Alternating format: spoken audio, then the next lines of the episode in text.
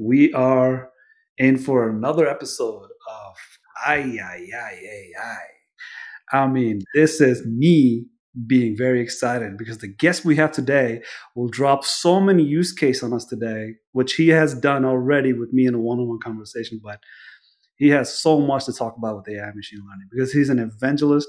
He advocates for machine learning and AI, uh, and he does it with that uh, positivity of breaking things down for people with logistics, with supply chain, with what's possible, right? Managing that expectation of AI. What do you expect to come for next three years, four years, five years, ten years down the road, right?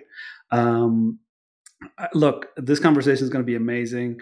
I am just super thrilled.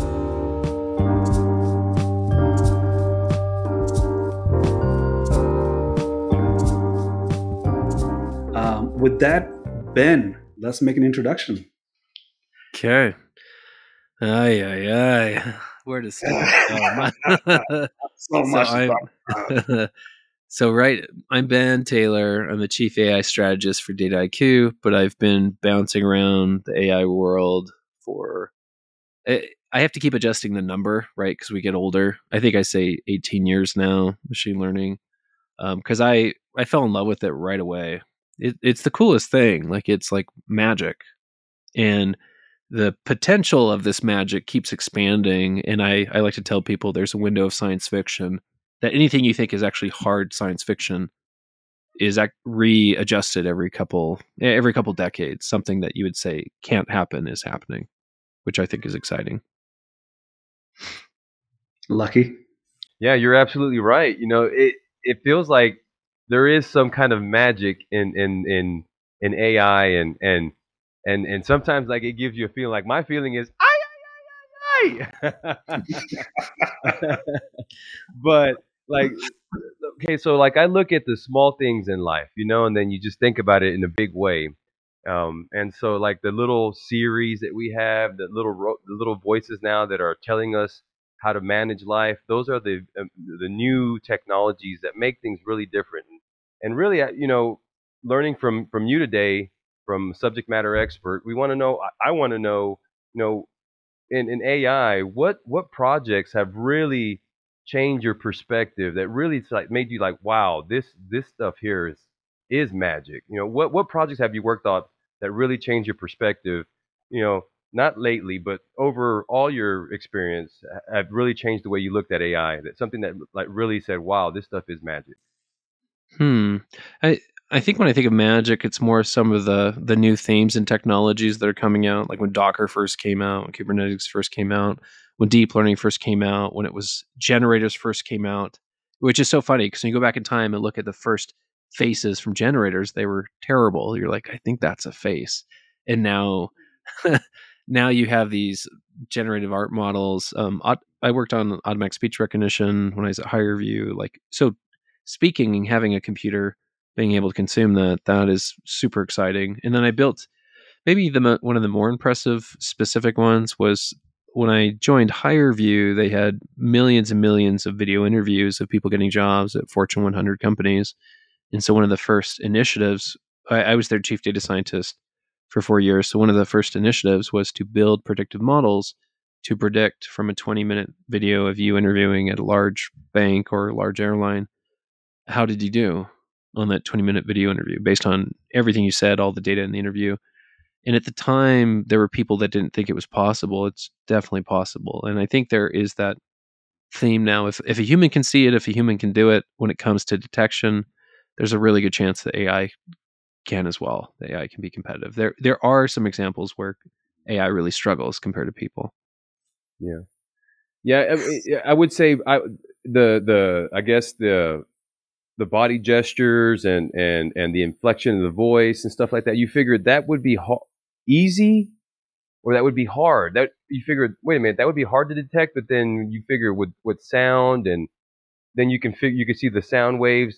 Eh, maybe it is easy to detect and be able to use something like some technology to be able to analyze video. You just really have to break it down and I, I, think you lean into the feature set. So how how rich is this feature set? If I'm trying to build a predictive model on Big Five competencies or something, I don't have a lot there. It's it's it, it's going to be a weak model. But if I have your raw audio and you speaking and what is what is your cadence what what are the keywords that you're saying how are you delivering that the the ability for those models to predict well did depend on the size of the data set the quality of the performance data and the job family. So it's much easier to predict a customer facing job than it is to predict a data scientist. Um, it which brings up this theme of how do you evaluate anyone for a job?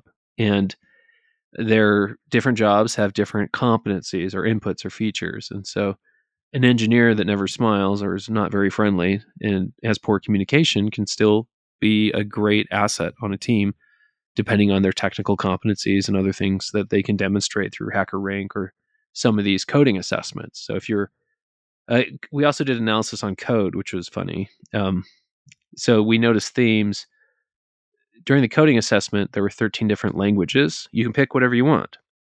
Um, PHP, Python, Bash, U, C++, C Sharp. You pick the language to solve the coding challenge. And there was a pretty consistent theme. If you're using a language that's more up to date, you tend to do better. So if you intentionally use Python 3.6 uh, at the time, I forgot, versus 2, that distribution was shifted. But the distribution that I'll never forget um, this goes back to a sampling error. So, which language do you think was the most performant? Like, if if you had to pick a language that oh, anyone who uses that is a genius. Um, I'm just curious what you would say. I'll I'll tell you the answer, but uh, R wasn't R. It was okay. C plus plus. C plus plus. That's my second guess. It was Bash. Bash. So if you oh. decide to tackle a coding challenge in raw Bash, you're like a legend. Like there weren't very many people. So like the I think it was like the five or ten people that decided to use Bash. They did really really really well. So uh, obviously that isn't um, that's not really a valid model. If if you decide to select Bash and start going, it doesn't mean you're going to do well. But that was a funny sampling error. Yeah, the Bash Bash definitely has some uh, nuance that you have to know about, and um, th- this it it didn't like you know starting with hash and numbering things one, two, and three, four. Uh, is that is that is that is that the bash one, the one that you have to like number things using one, two, and three, four, and all that? No, it's um, a bash. It's more like it's like Linux command line. Yeah, if yeah, it's Linux command line. It's like Linux command line. Is that, is that the same one? Is that the same? Yeah, I, I, I taught Bash at Divergence, and uh, and one of the challenges was you had to you had to sit there and create a Bash script that would scan an entire it would it scanned through an iteration of IP addresses. And I, my challenge to the class was who can make it into one line. Yeah. and and, and it, you're talking about 15, 20 lines into right. one line. And I, at the end of the class, I would show everybody how it what it was, and no one would ever get it because at the end, you would like he says, you have to be the man to know every single secret command line bash parameter to be able to do things like that. And, and there is ways of doing it. You just got to be old school and you have to really know your way around Bash. Yeah. Uh, you just reminded me, Lucky, of uh, uh, a particular uh, consultant I worked with when I was at it. I worked at a high performance computing hedge fund as a quant, and we brought in these HPC consultants. So they would rewrite all your code to Raw-CUDA or Open OpenMP, um, from MATLAB. So they so you'd have things that were very high performant, and then they would just rewrite from scratch. And this particular company, they would not allow their employees to use a mouse pad. You had to use all Vim or all Emacs shortcuts for everything. Like they demanded it. And I remember watching this individual program and I can't even keep up with what he like he's actually editing code, doing code blocks, like slapping them around between screens and different things.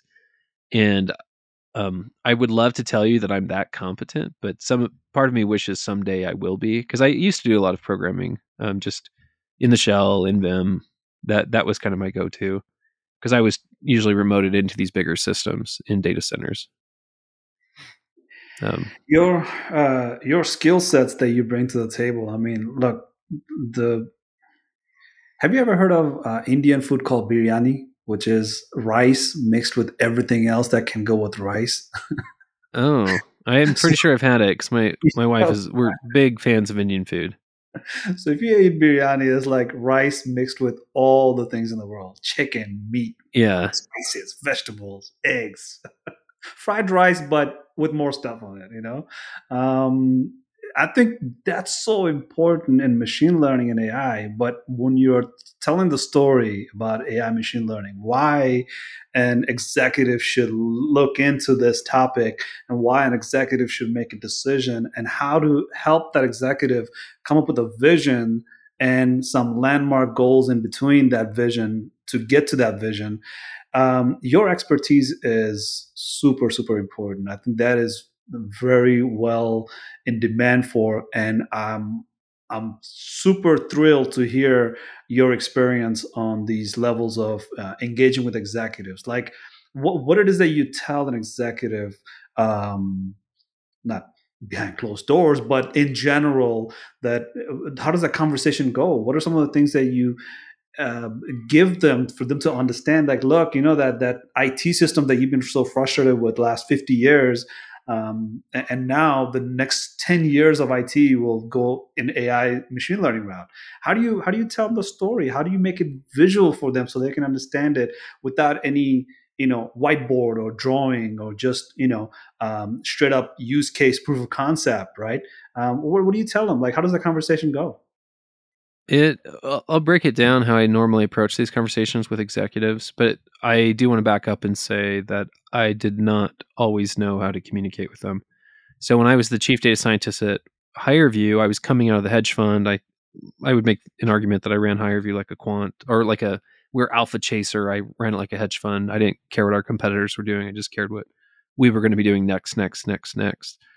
And I had plenty of awkward interactions when I was at HireVue with our CEO. Um, I remember I got in there first first couple months. I'm digging through the databases, pulling data down, and doing some analysis. And I, I think two months in, I found some lift that I thought was pretty exciting. It seemed like it was mapping to value, and I sent a plot to the CTO and CEO, and the CEO responded very quickly and said, "What the hell am I looking at?"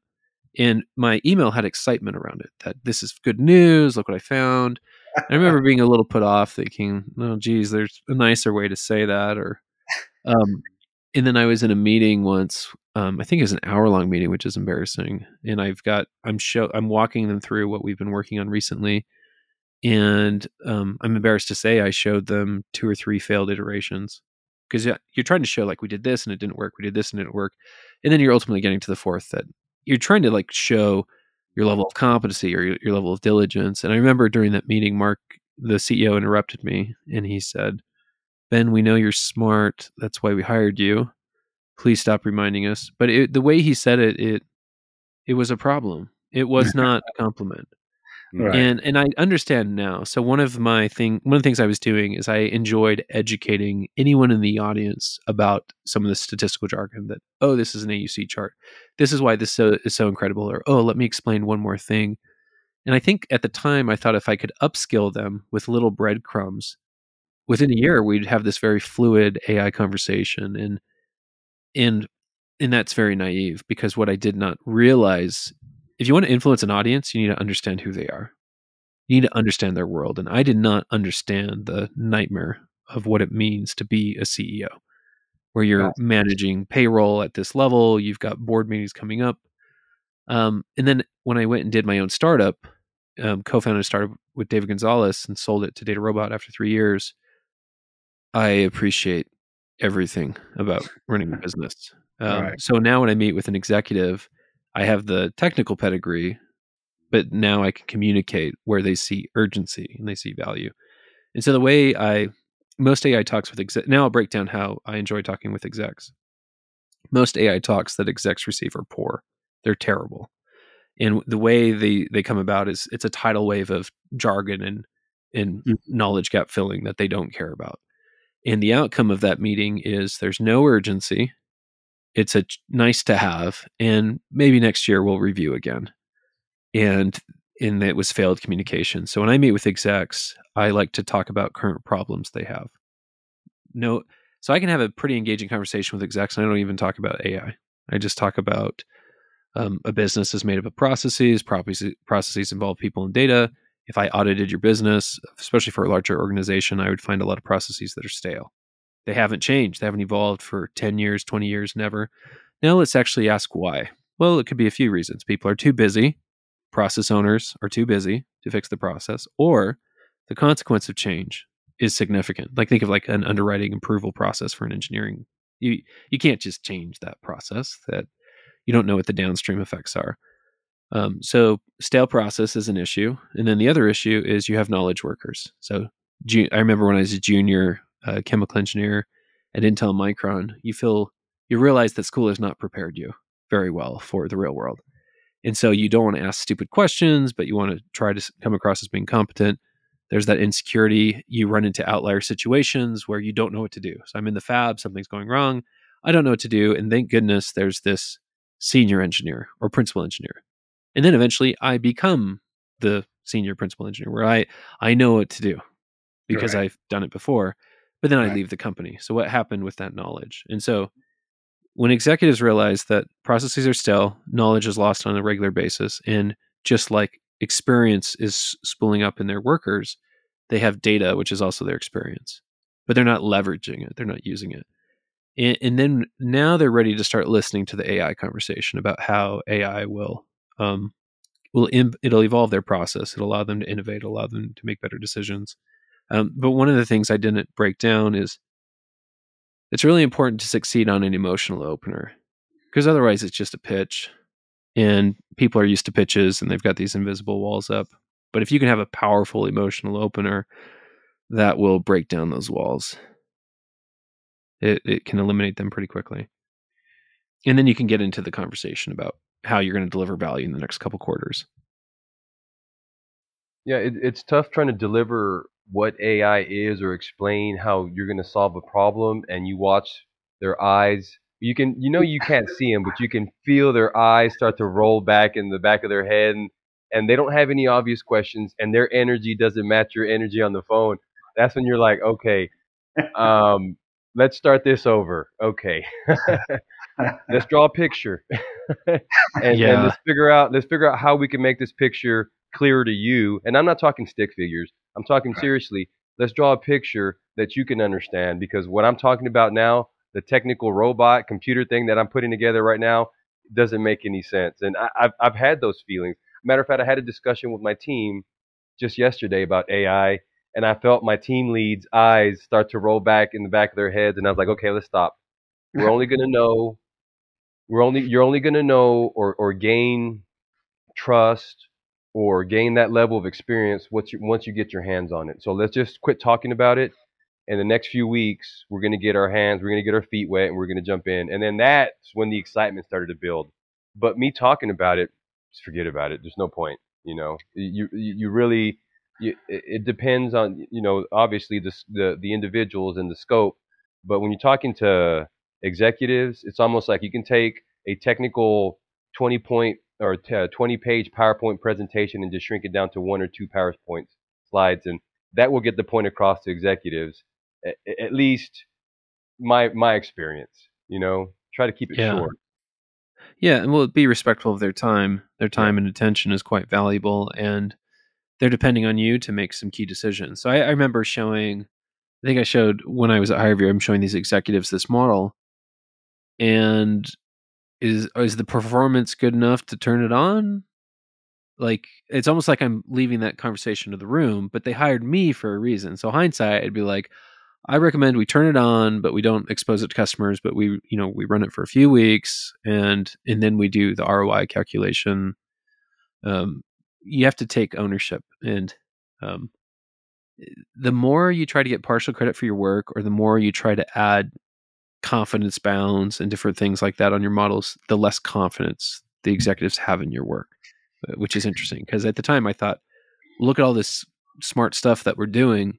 Isn't this great? And I, I think the the big elephant in the room that most data scientists completely miss is urgency. An urgency that's defensible. So I on a regular basis I'll hear stories about data science teams being um, let go. And I would argue they they weren't able to get the dotted line to the business that justified their burn. Data scientists are expensive, and innovation and data science as a nice to have is only nice to have when things are going well. Uh, but eventually, people, CFOs, and different people come in and make these decisions, and I I blame the data scientists, or or really the data science managers. It's the I've had data scientists work on my team that are deep, deep tech, where you you don't want them to talk to a customer, you don't want them to present to an executive, but they still are a very useful member of the team. They provide really helpful insight, but you have to kind of you have to herd them. You have to task them to keep on task. I, I think organizationally speaking, um, my my number is um, twenty percent of the people will do eighty percent of the work. Oh yeah, completely agree. That does not mean those twenty percent needs to be in front of everybody. Otherwise, they're not doing all the work because uh, there's people that are super valuable, but they have to do what they have to do, and you just have to breed that connection between people that will take this out into the world and sell it, right? And that's their task. And so, so the organization has always this. Um, you know uh, product development and then you have sales team and in between that you have the administrative operations right um, so ha- having those three separated but working together in sync is very, very uh, important. Oil, very, uh, very well greased machine, right? Um, that that's able to operate off of each other's energy and understanding the level setting of understanding that sales team understand machine learning a- a- as much as they need to in order to sell, so they can speak emotionally uh, to the executives. And then the product developers are actually in sync with the sales team. So you know they're able to com- continuously upgrade them with the new and latest uh, development that's happening on their side of the uh, operation. So um, when we are discussing these you know technology to the people that are not developing this technology i find that you know between what we used to do, what we're so used to, which is a software development using coding and programming language, um, to now with AI, we'll have to have everybody actually become very well aware of how machine learning works. Level set that right? Level set that within an organization. So um, to have these discussions with an executive and have the same discussion with somebody who's uh, uh, might be an hr like a business process owner. Doesn't necessarily have to be the ceo of the organization but any business process owner any data owner that is not super technical they will not develop any ai machine learning or code program or you know throw stuff in github right? Um, th- th- these individuals feedback is super super important because uh, when it comes to software you know you saw a pain point and you solved it with coding and programming language right? Um, but when it comes to ai and machine learning the human in the loop using these other organiza- uh, part of the organization to be on that table to have that conversation to have that emotional engagement to the topic of like look this is next 10 years of your organization's ability to sustain and scale itself. Because if you're not there's somebody else who doesn't even exist at this point will come and eat your lunch, right? Um, because that's that's the kind of Netflix and blockbuster type of situations that we will see for years to come. Because a lot of the organizations are not even well positioned to pivot into AI machine learning, right? And yet there'll be a startup that will just come and say, look, everything you have done, I literally can do that with AI machine learning and do it for much cheaper, uh, which is 90% of the service with 10% of the cost, right? Mm-hmm. Um, just want to just want to throw that in there. I really don't. I really don't have any questions here. well, I I have a, a reaction listening to you. So I think um, a lot lots of thoughts are flowing through. So one of the things I wanted to one of my reactions listening to you is there are insecurities that exist in most most companies. I would say most tech companies. If I'm going to expand that course, to most large companies. So think of Fortune 100 companies. Of course, they're actually most of them are very insecure about the interview questions that they ask when they're onboarding people. A, a lot of the questions are just kind of they're they're not that defensible. Like they're they're just kind of coming together from different individuals at different times. And if you ask why are you asking this question, what is it measuring, they don't have a good answer um, to that. The other insecurity that a lot of companies have is around innovation. Most companies, I would argue, do innovation poorly. So innovation, um, there's some interesting themes or stereotypes that exist with different types of functions. So innovation can tend to be academic and it's siloed and it's disconnected from the business. Um, but I think throughout the business, you can have a lot more accountability. So if let's pretend the three of us were competing on separate whiteboards to come up with three really big AI ideas or innovation ideas, it doesn't have to be AI. and we're done. We have our ideas, and they they are all incredible. Um, who has the better idea? Uh, well, we could go build these. We could go spend months building them, and let's say we all succeed, and then we'll find out in a year that one idea was better than the other. But I, I think that's a funny mindset. The reactive mindset is funny. Why don't you just be proactive? So why don't we look at all three of our ideas, and then say, okay, there's different types of attribution: marketing attribution, there's product attribution, user attribution, there's sales attribution. And so from sales attribution, I could take your all three of these ideas and I could go meet with our top sellers. So President's Club, people that uh, crush it, really, really good. And I share the three innovations and I even mock them up so they look real. And I ask, can you sell these? And and the issue you need to break down is sometimes product will get credit for all features, and you really want the seller to admit that this would be a top three close reason on an account. And if your innovation isn't in the top three close reason, then I'm not going to give you sales attribution because the seller's going to be like, yeah, it's not going to make a difference for me on closing that account. Um, so, n- not to belabor the point, but there's different ways you can actually we could actually fail this week. We could even better. We fail before we build. We realize I love your idea. I get it on the whiteboard. I think we could build it.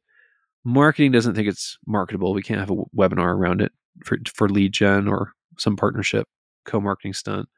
Sellers say they can't sell it and we talked to the customer advisory board and users said they won't use it. And that how great would that be to find that out within you know a couple weeks? And you haven't even rolled up your sleeves yet. And innovation groups don't think like that.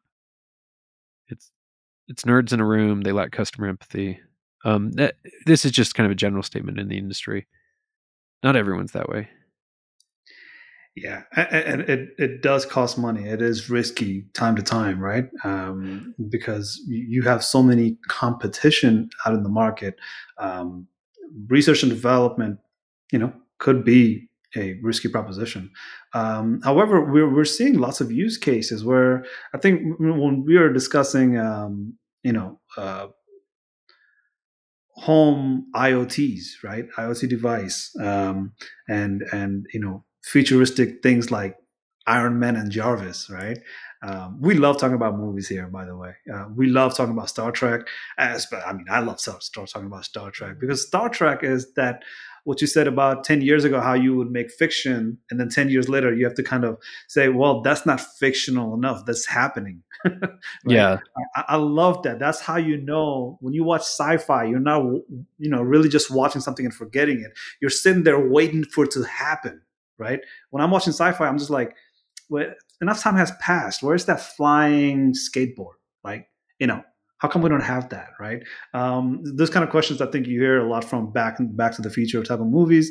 Um, but when it comes to Star Wars and Star Trek or you know other sci-fi type of movies, um, I lean into Star Wars because Star Wars has nanotechnology. Star Wars talks about AI. Star Wars talks about um, uh, quantum, as in you know using uh, mycelium theory to travel through space, right? Using mushrooms yeah. to travel through space, which you know is mind blowing, right? So when it comes to these use cases, like uh, some of the sci-fi stuff that we we, we we think is sci-fi in 2022, what do you think is going to become reality in 2025? Like, what are some of the things that you are seeing in the horizon that you're like cheering on? You're like, man, this is coming. It's coming down the pipe. We just don't have it yet, you know?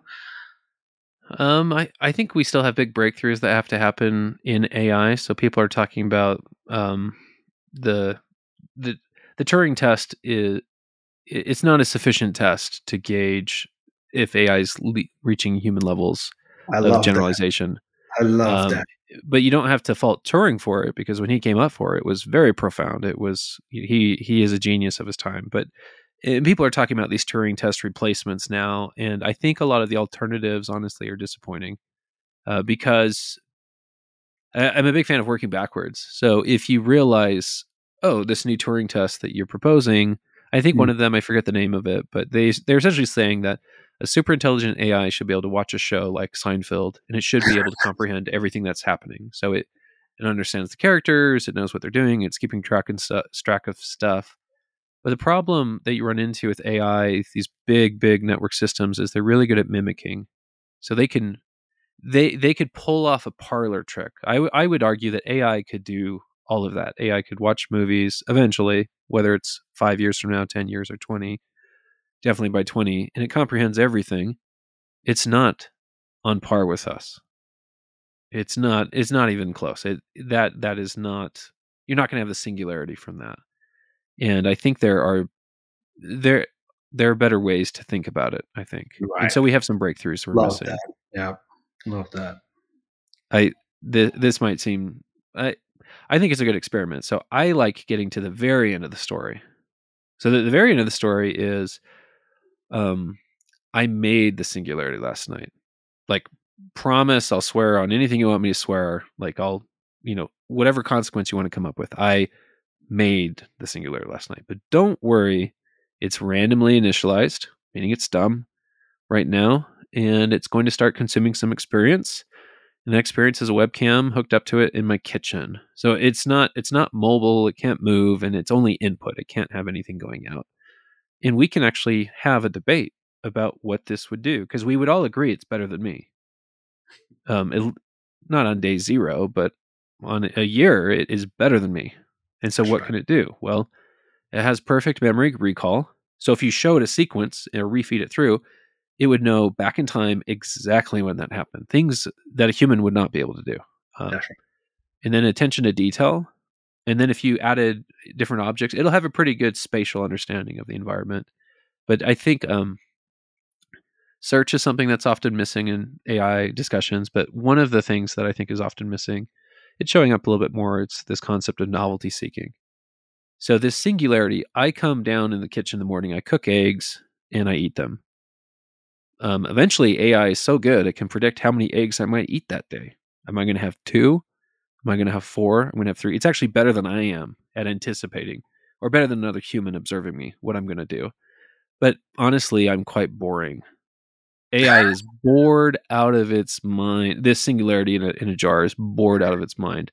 But the day my mother-in-law comes over, it it's almost like if there were pupils on this thing, it it would be the most interesting thing. It's or like if a dog came over, it hasn't seen this before, and when I when the dog leaves, it's going to be thinking about it. It's going to be thinking about it and daydreaming. And, and I'm not trying to personify it, but that is that is a constrained singularity. And I, I think the more we start thinking about that, we realize the gaps we have today. Yeah. How do, how do you get to that level of agi artificial general intelligence even though it sounds sci-fi like?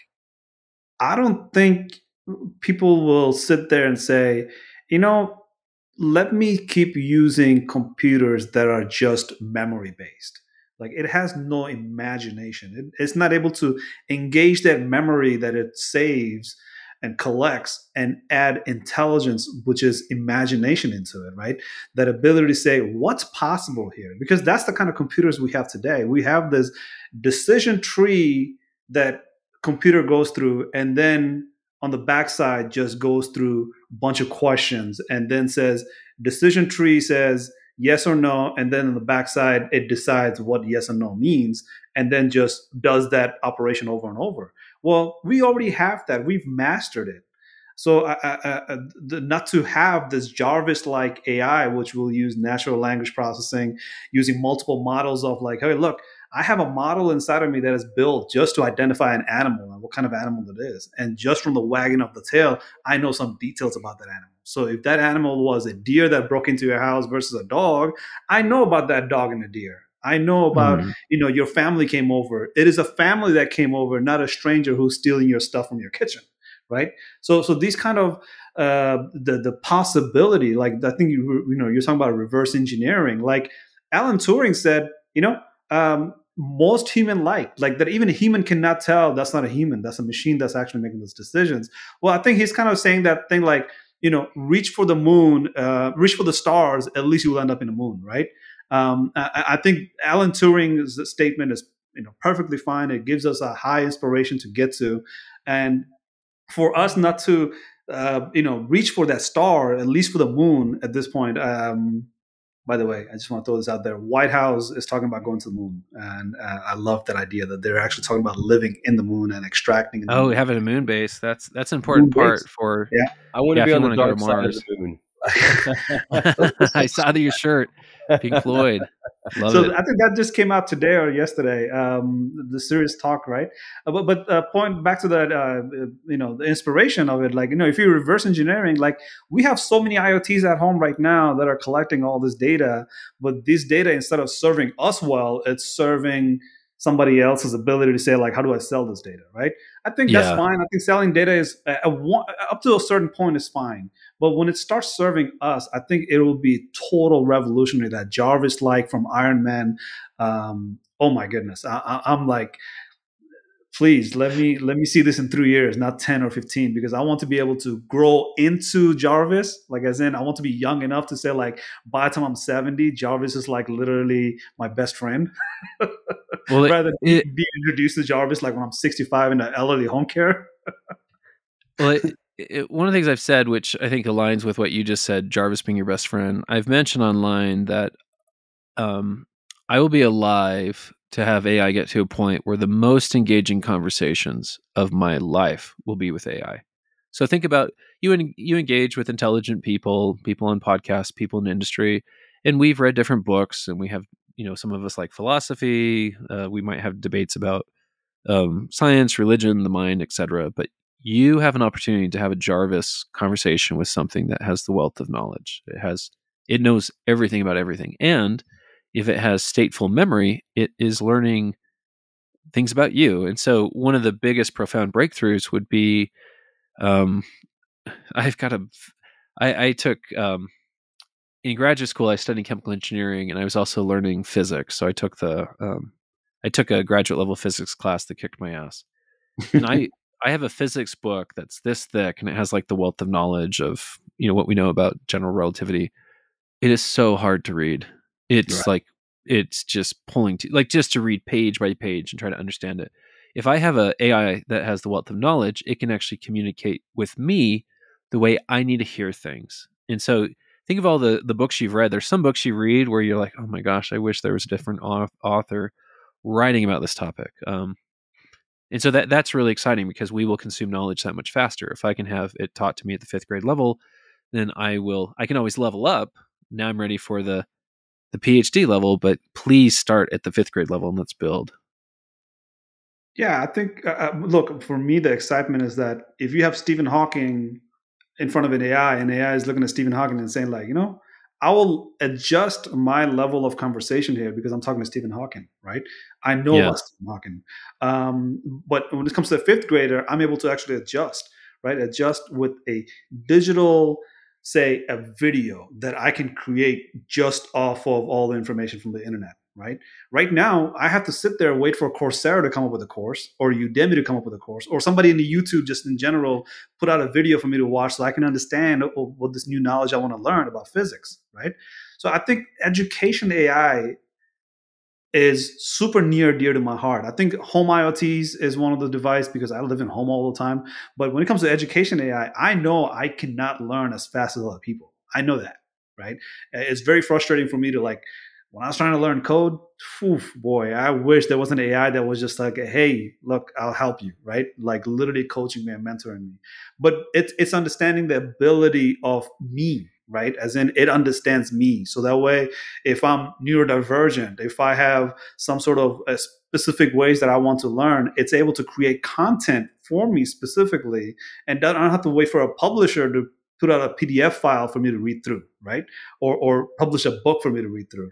Um, These Yeah. kind of AIs are actually being worked on right now, and I think it's super exciting what you just said because if we take that back to the business knowledge management earlier, as in your talent they come and go but you have no way to con- continue their talent into the next levels of uh, hiring or you know for, for your for your organization to continue with those knowledge think about that. Like if we start with education ai and put that into the business knowledge now that business knowledge continues itself. So when you onboard somebody new who's you know who's new to your organization now you're able to tell them through their way of learning about what they need to know about your organization.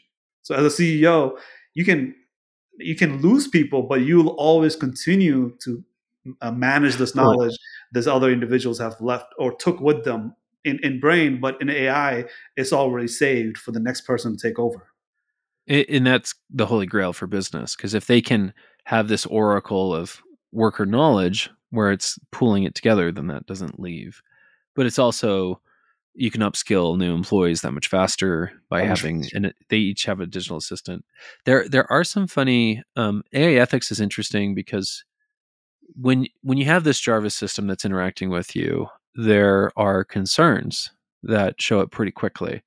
And, and so the the most triggering concern that I give people: imagine if your Alexa was stateful. So I, I've got three young kids. They they interact with it every day. It reads them books. I love it. As a parent, I love it. If that Alexa had a memory, where now I'm overhearing a conversation where it's saying, "How was school today, Sally?" and Sally says, "Oh, it was it was hard. Billy was mean again." And if Alexa is stateful and says, "Oh, that Billy, that Billy's always mean," we would agree on this interview that well, that it's just silly. It's not. It's not conscious. It's not. It, it, it just, but the fact that it's stateful, it can begin to develop a personal connection. Where now let's pretend that the personal connection is pretty engaging for that child, and the firmware is reset in two years. Then the the child will experience grief and loss. But the same thing could happen to. There's that movie Her that had a lot of attention that was some people thought was way over the top, but I would argue. Um, I actually said th- something online that was a little darker, where I was I was explaining to people this concept that you could engineer your own personal grief event. Um, so I could engineer a chatbot that stateful, witty per- personality. I interact with it on a regular basis, and then within a couple years, I'm trying to get it to a point where I've determined I have an emotional connection, and then I remove that entity.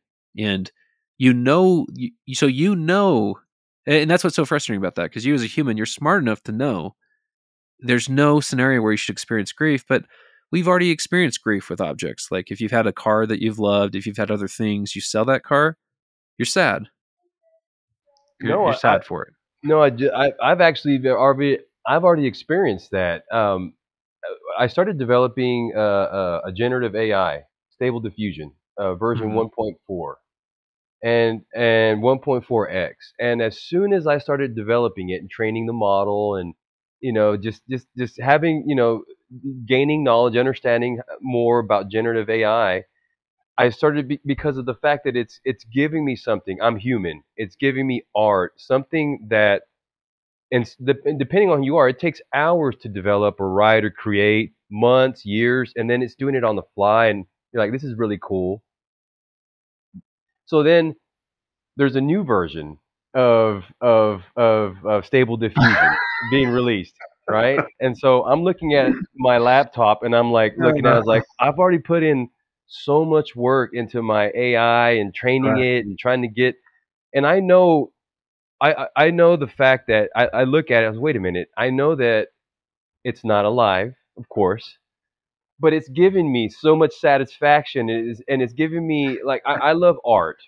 So I, I've I've created a lot of you know generative AI art with you know Van Gogh, Rembrandt, you know all the artists, and I've and I've been and, and actually even developed our logo for our podcast recently, and and but the the, the story comes to I I have to upgrade my AI to the new version, and I don't want to do it because for some reason I feel attached to what I've already trained. I, I've Oh, got an that's funny. attachment to my model now, and I don't want to change it because it's like, okay, I know what happens when you upgrade, when you patch things. As an engineer, I know what ha- I know what Apple does. I know what everybody. I know what, and I don't want to patch it. I want I want to keep my AI the way it is because I'm attached to it. My buddy, It- that's that's Bob. it, it's like having a pet. So you Yeah. you have a second pet, but you're not going to get rid of your first pet. Right. Um, exactly. yeah, So I have to install Stable Diffusion on another system just so to keep I want to keep my AI happy. you know, yeah. as far as I see it. You Well, know, Some, uh, I think you bring up an important point that. Uh, so I'm thinking now, that grief is always present. So you, you don't need an intelligent entity to cause grief. You, um, just like if you had a favorite pocket knife, if I take it away, you're going to grieve that. You, you'll have grief for that. But there, I think for humans, they there are levels of grief that we enter being a parent, um, being a sibling, being a spouse. That unfortunately, um, to live a life of love means you will you you are likely to experience a life of extreme sorrow and extreme grief at least at some point in your life and i think for most people they they sign up for that they'd Yeah.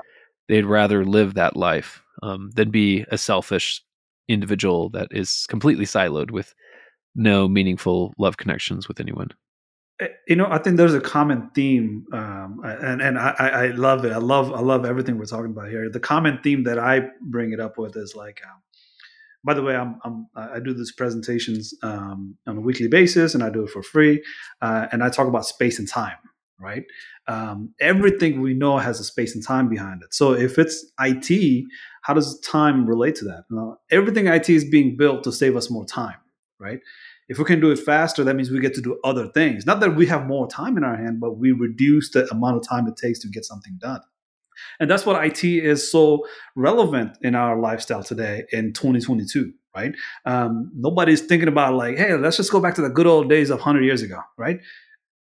It's doing something for us that is, which is time saving. And and if I may, I want to stitch all this business case, education, and the emotion, the grief that we're talking about with time. As in in business, you save time by not training somebody for next six months to get them up to speed about your business because you just hired them and your last talent left, you know, you weren't able to retain them. So your knowledge management continued. You save time. Instead of six months, you showed them six days through AI videos and AI PDF knowledge or AI quizzing, AI's ability to, you know, teach somebody tailored to that person you just hired to teach them about your business process very, very fast, rapidly and they're able to do things amazingly in the seventh day, right, uh, without resting.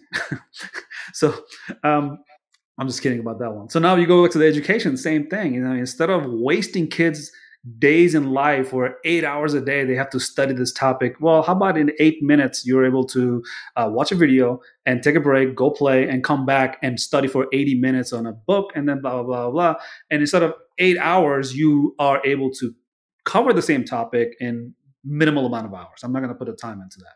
Um, but the kids, they're able to do more now, right?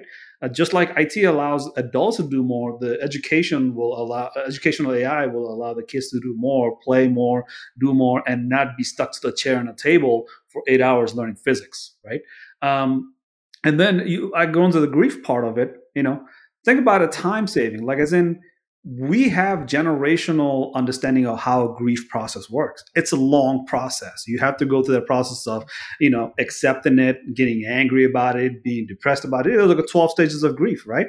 But what if there's an ai that's able to you know give us that therapy that we need with the right type of questioning? As in there's ai that microsoft uses in china which has about i think 115 some million people already engaged with it uh, since 2015, right? There's, there's people are just talking to this AI, and this AI is able to, you know, ask you pointed questions like, uh, like something that you're, you're most likely your friends wouldn't, but your psychologist might. You know, like that middle level kind of questioning that is you're able to engage and say, like, you know, I'm having a bad day today. What should I think about, right? And this AI is able to point around that and say, like, you know, these are the kind of things that I will ask you, and then all of a sudden your perspectives are changing because you're thinking about answering questions. Now, what happens if you don't grieve for month after month, but you're grieving actual right amount of time, say on a daily basis, you're able to grieve through for a week, right? But your outcome is much better because you're much more energized because previously without AI, you know, you grieve for months, but at the end, it doesn't it didn't take you anywhere higher. Like you weren't more productive, you weren't more focused, you weren't back to yourselves. Like, you know, some part of you just left and you could not recuperate from that. Um, I just want to throw that out there because, like, if you start thinking about time, you do a whole lot better with AI because what you want to do is advocate for these kind of AIs that are saving a lot of time, not just for a, a business, or as community, but as a as a human experience. Like, these human experiences are all about saving time once you save time you get to do more. Once you save time you innovate better. If you save time you get to you know spend time with your kids. You raise better kids actually you know? Like you have a generational differences that you see as you save more times. And i'll stop right there. Well maybe real quick a quick comment on the time thing. Um, so humans have two to three billion heartbeats in a lifetime. Oh, uh, yeah. not that it's just not that you have a cap but essentially that's what we get. I also like to think that we have a certain discrete number of thoughts so if I'm going to spend 10 hours reading emails and writing emails, I could spend 10 hours doing innovation with you or jumping into the generator work. That sounds really, really fun. and I'd rather do that. But it also brings up this theme of mental health um, and mental evolution through you know hopefully we become we get more and more control the older we get with our cognitive cycles so for example if someone says something to me that offends me or pisses me off if i'm thinking about that for hours that's robbing me of doing something i actually want to do having a, a new a new novel idea and so one of the things that really adds a lot to life is um, there it's almost like the spice of life is comes in the creative to paint to do music to do storytelling poetry um, cooking like there, there's so many creative things that i really and i think everyone should partake in this space um, if we have time because um, i think it's it's what it means to be human. The, the answers are not clear. They, they're more in the gray. It's not black and white thinking if if I can if I can add another topic to um, to discuss with anybody, especially executives, right? That's you know you mentioned you know CEOs have to keep up with payroll, CEOs have to keep up with you know keeping the company going for the next five ten years.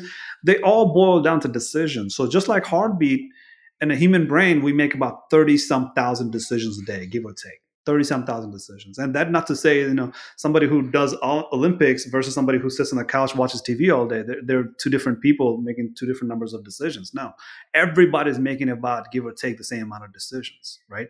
30,000 or 30,000, 35,000 decisions a day, right? Um, but not all of them are buying red Ferraris, right?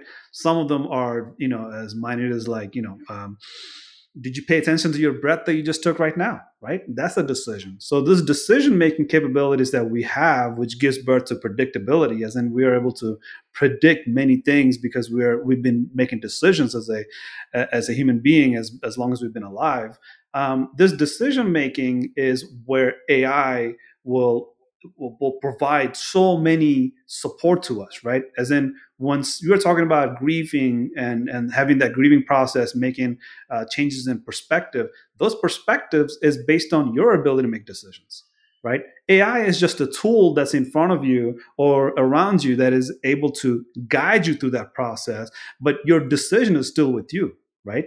And I think that's important to think about. Oh, oh, if you were to assist yourself to a technology that you build for yourself to help you make better decisions in business or better decisions in uh, local politics or governmental level or or say you know just the united nations whatever the case is. If you want to do you want to go to war? Do you not want to go to war? If you do go to war what kind of decisions do you make?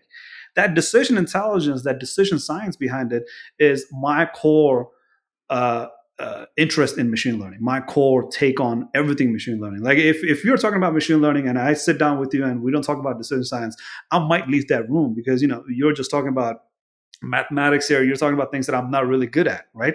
Uh, talking about codings and programmings. I'm not the best coder programmer. I just kind of have like, you know, over the surface understanding of it. I've taken boot camps on um, five languages, but when it comes to decision so time is one aspect of it. So you have to make a decision about that time. What kind of time are you trying to save? Right? What sort of decisions will you make in the future? What sort of decisions that you make today that if there was an AI as a third leg, as in you are the decision maker and you have a team of decision makers around you, like CFO, CIOs, and the rest of your organization that helps you with those make those decisions and you have a third component that is AI based decision maker that's able to say, you know, the guys, you guys are making this decision. This is an AI decision. How do we make, how do we uh, compare and contrast our decision making capabilities?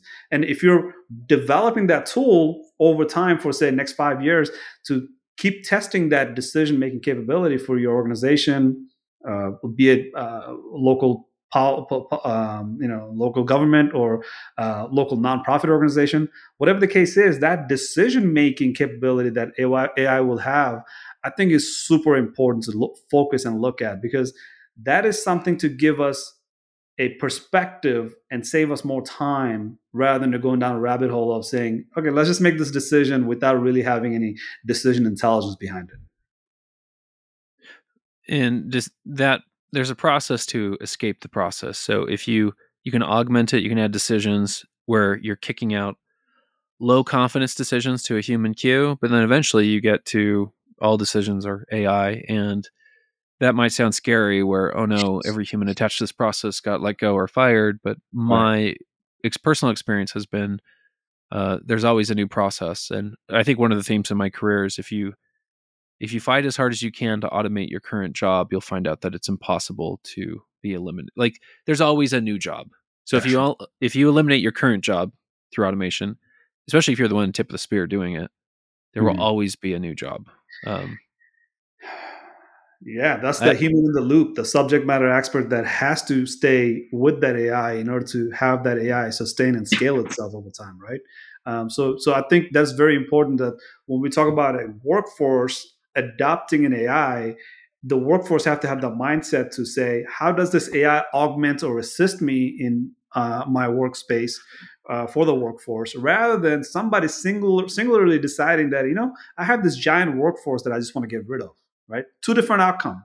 When there's a workforce that engages in developing and designing this AI, the workforce will decide, no, this AI will have to augment us from doing repeatable, redundant, or dangerous missions, uh, dangerous tasks, um, versus you know the other side of it is that hey, I'm the CEO and I will say I just want to get rid of my workforce completely and have an AI replace them, right? Oh, two different outcomes. So I think human in the loop, this understanding of Alan Turing, institutions of London, that understanding that you know subject matter experts needs to be involved in developing this AI. So not only do we develop a ethical AI full of privacy concerns and safety concerns and you know um, uh, security concerns, um, but this AI is not creating a social tension that um, you know is very easy to avoid, if in my opinion. Yeah, I'm, I'm just having like flashbacks of different movies. All of a sudden, I Robot, and you know, I Robot's the one that kind of jumps out. With everything we're describing is exactly what the movies, at least the premise is of, of that movie. And and and a movie, of of course, is all it's all subject to you know the writer. But at, the end, you know, what it comes down to is we we we at, at we don't mind the help. You know, having a R2D2 or or uh, uh or or or a Data, you know, in Star Trek. Data was awesome. You know, Data could have ran the whole show. You know, we didn't need Captain Kirk or anyone else. Data could have been it, or or or or um, was it the original Star Trek? It was um, Spock. Spock. Yeah. You know, it, it, Spock could have done everything, and Captain Kirk was could have just we could have just got rid of him. You know, and, and then uh, the future would actually would have been better. but to have that that AI, that that that voice of reason, is scary to me. It sounds great. Sounds great. It, it perspective. The perspective sounds great. I just, I, I, I'm always a, I'm a pessimistic optimist. If that makes any sense, you know. It- you know, uh, I, I, I really don't believe that we can come up with things that are always going to change things the way we want to change things, and the pain's going to come over time, and eventually we may get there. But I just, I just think that, of course, I think AI is fantastic, and I'm being negative, but to be able to trust an AI at some point to make decisions for us, oh man, that's that's that's a future to look forward to.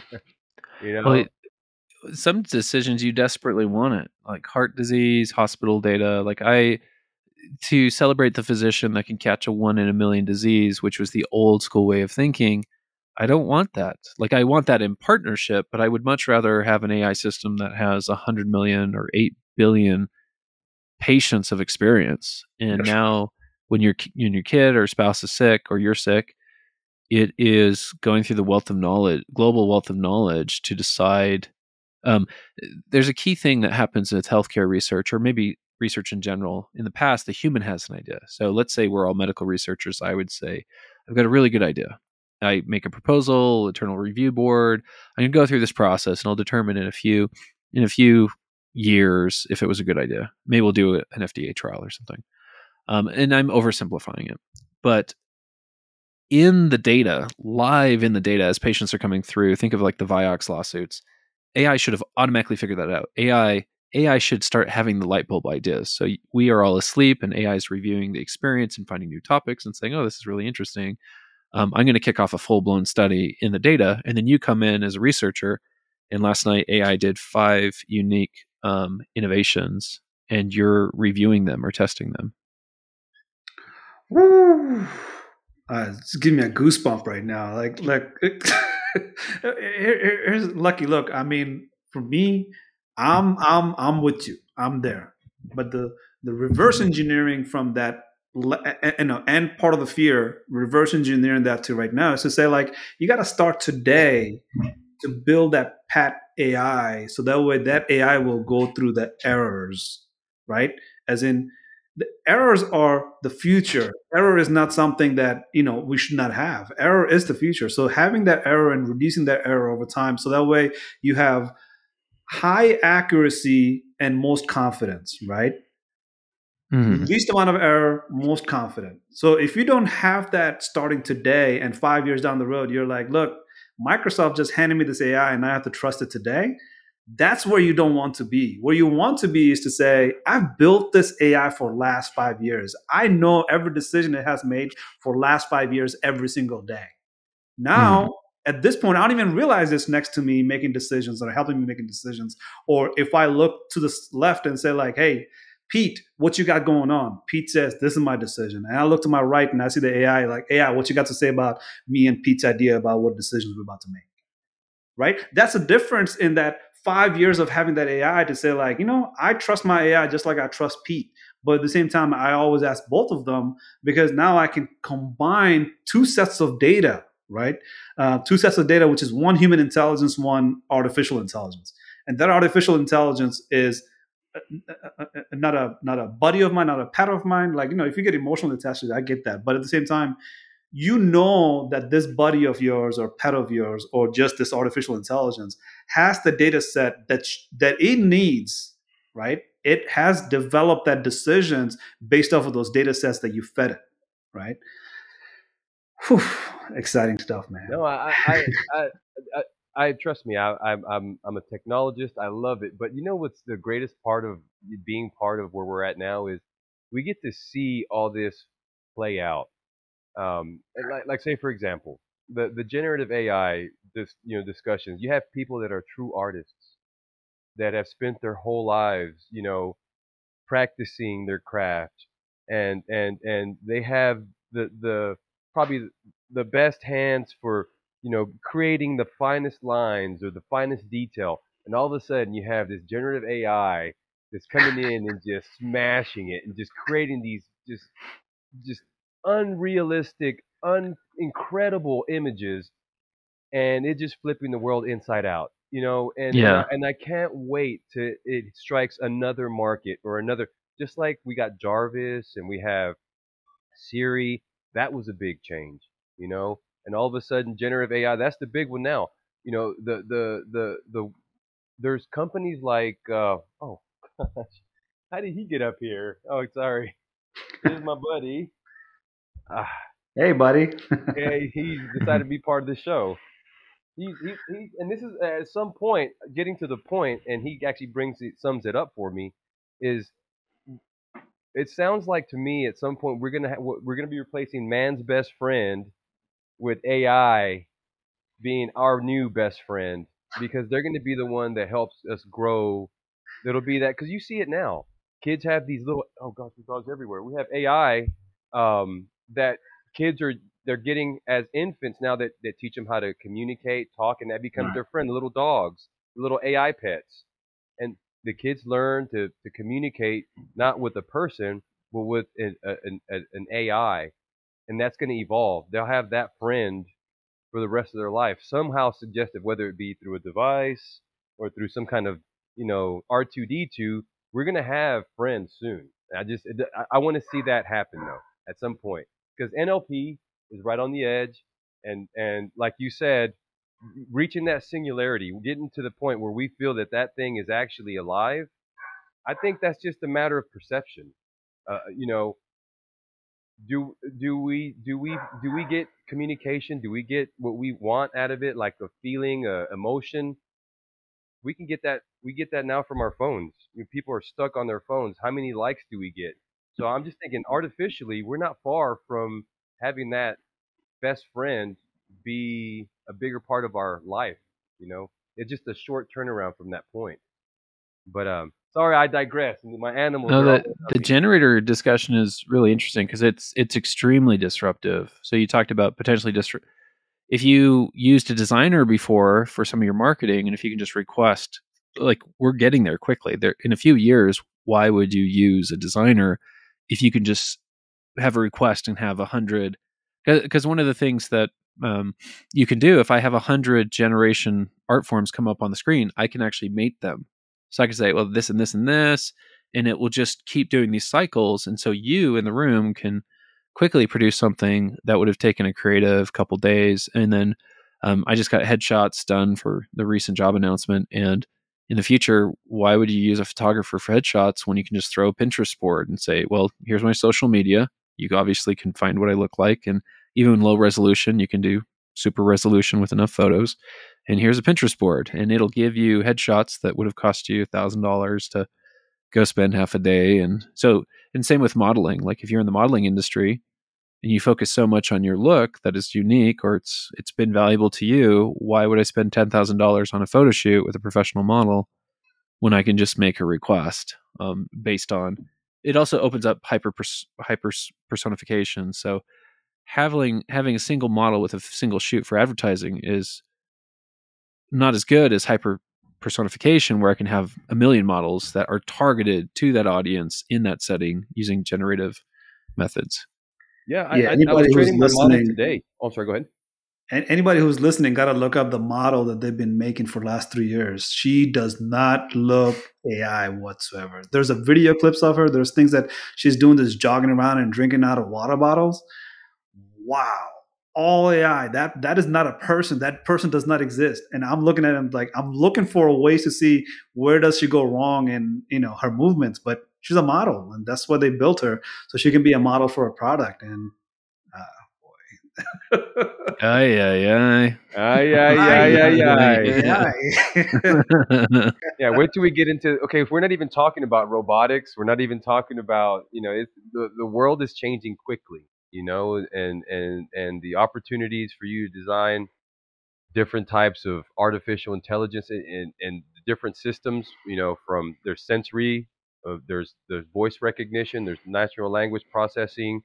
Um, there's a lot of different areas, you know, uh, Tesla with with the the self driving cars at some point all these neural nets will mesh together and i'm and i'm wondering i'm trying to figure out when it'll happen. Is it going to happen in 50 years? You know how when does when does an actual neural net really start to come out? What do you what do you think? When when do you because it's hard to say because right now we got five you know fortune 500 companies and they can't agree on one thing. So when do you think there'll be one supreme neural net that kind of stands out from the rest Well, I like the idiot droid that goes to school, so that Jarvis in a jar, if I can successfully teach it to speak English, so I'm going to make it more complicated. It's not a camera. I now add a microphone and a speaker, so it can do like babbling. It's it's cooing. It learns to speak English, and eventually it speaks more words than you know a one year old, two year old, five year old. But we'd all agree it's not conscious. It's just it's pretty impressive. And then eventually it goes to college and it's a droid now, it- but it's an idiot droid. I had to like ask the dean for a special favor to have it go to college, uh, you know, for a publicity stunt. But then one day it comes home and it says, I published 10,000 research papers in physics today. right. And then that's that's an example of a breakout event where we would all be laughing about my idiot droid that is still it's not conscious it's it, it, it is pretty cute and fun but the day that happens we realize we realize as builders we've lost control. Um and so so I, I think that would but maybe someone you have these models that keep getting bigger and bigger and bigger gpt-3 or these generators DALL-E 2 and um, i think they're always going to be a little bit misleading um, on their capabilities. It's that if you think about the singularity it's a magic trick. So right now i'd say 5 or 10% of the population could be tricked. Like i could trick my parents given funding and time and i think uh, you know we could anyone here on this call could trick trick our parents. But over time they'll start increasing and eventually we'll get to this other side where there's a fierce sliver of society that will never ever agree that that is on par. And it, it doesn't even matter if scientifically all three of us agree. There will always be a fraction of society and, and so you'll never get consensus that that goosebump has uh, leveled up to chill at this point because you're talking about graduating AI from university. well, with all that said, man, look, my excitement started with ay ay ay because there's so much use case. But now that I got chill, I gotta say ay ay ay ay ay. Come the day, man. It's been an awesome, awesome conversation about so many use cases. Ben, one thing I must ask is please come back because we have to do we have to continue this conversation for sure. Oh yeah. Well, we we haven't talked about the purpose of life or happiness, depression, anxiety. Um, not on that, the first date. Fun. Like, none of the first sex, drugs, or alcohol, or rock and roll. So we missed all those good subjects. I know. yeah, we need we need to go deeper because I, I think that that personal assistant. Uh, it, it's one thing to keep track of your keys and to help you and give you advice and help you buy presents for your spouse or kids. Right. It's another thing when it starts coaching you on maximizing your purpose. It knows you're going to die, right. but it wants you to have emo- uh, less depression, less anxiety. When someone pisses you off, have less. You know, you can have emotional release, but bring it back to center quickly. Have more empathy for people. Like there are probably some themes we could agree on that we all have our own lives and our own way to gauge them and score them. But there are some themes that most people would agree they would like to move on directionally. Like I, I would like to have more empathy. I'd like to I would like to be, you know, less upset, more in control of my cognitive cycles. If someone says something, I don't want it to spin too many times in my head.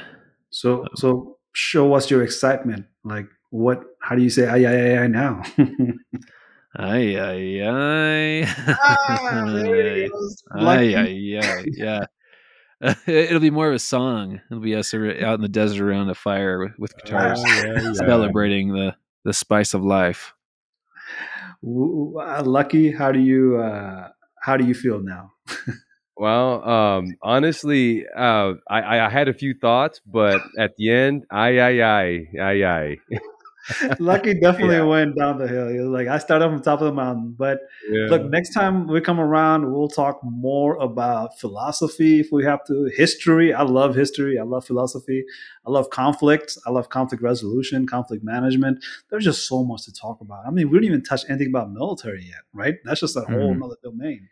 But with that, uh, ben and Lucky, you have made me very happy today because uh, this conversation has been awesome. Definitely something that you know I, I will, I will, I will want to follow up with and continue the conversation. With that, everybody, thank you for listening and have a awesome, awesome AI day.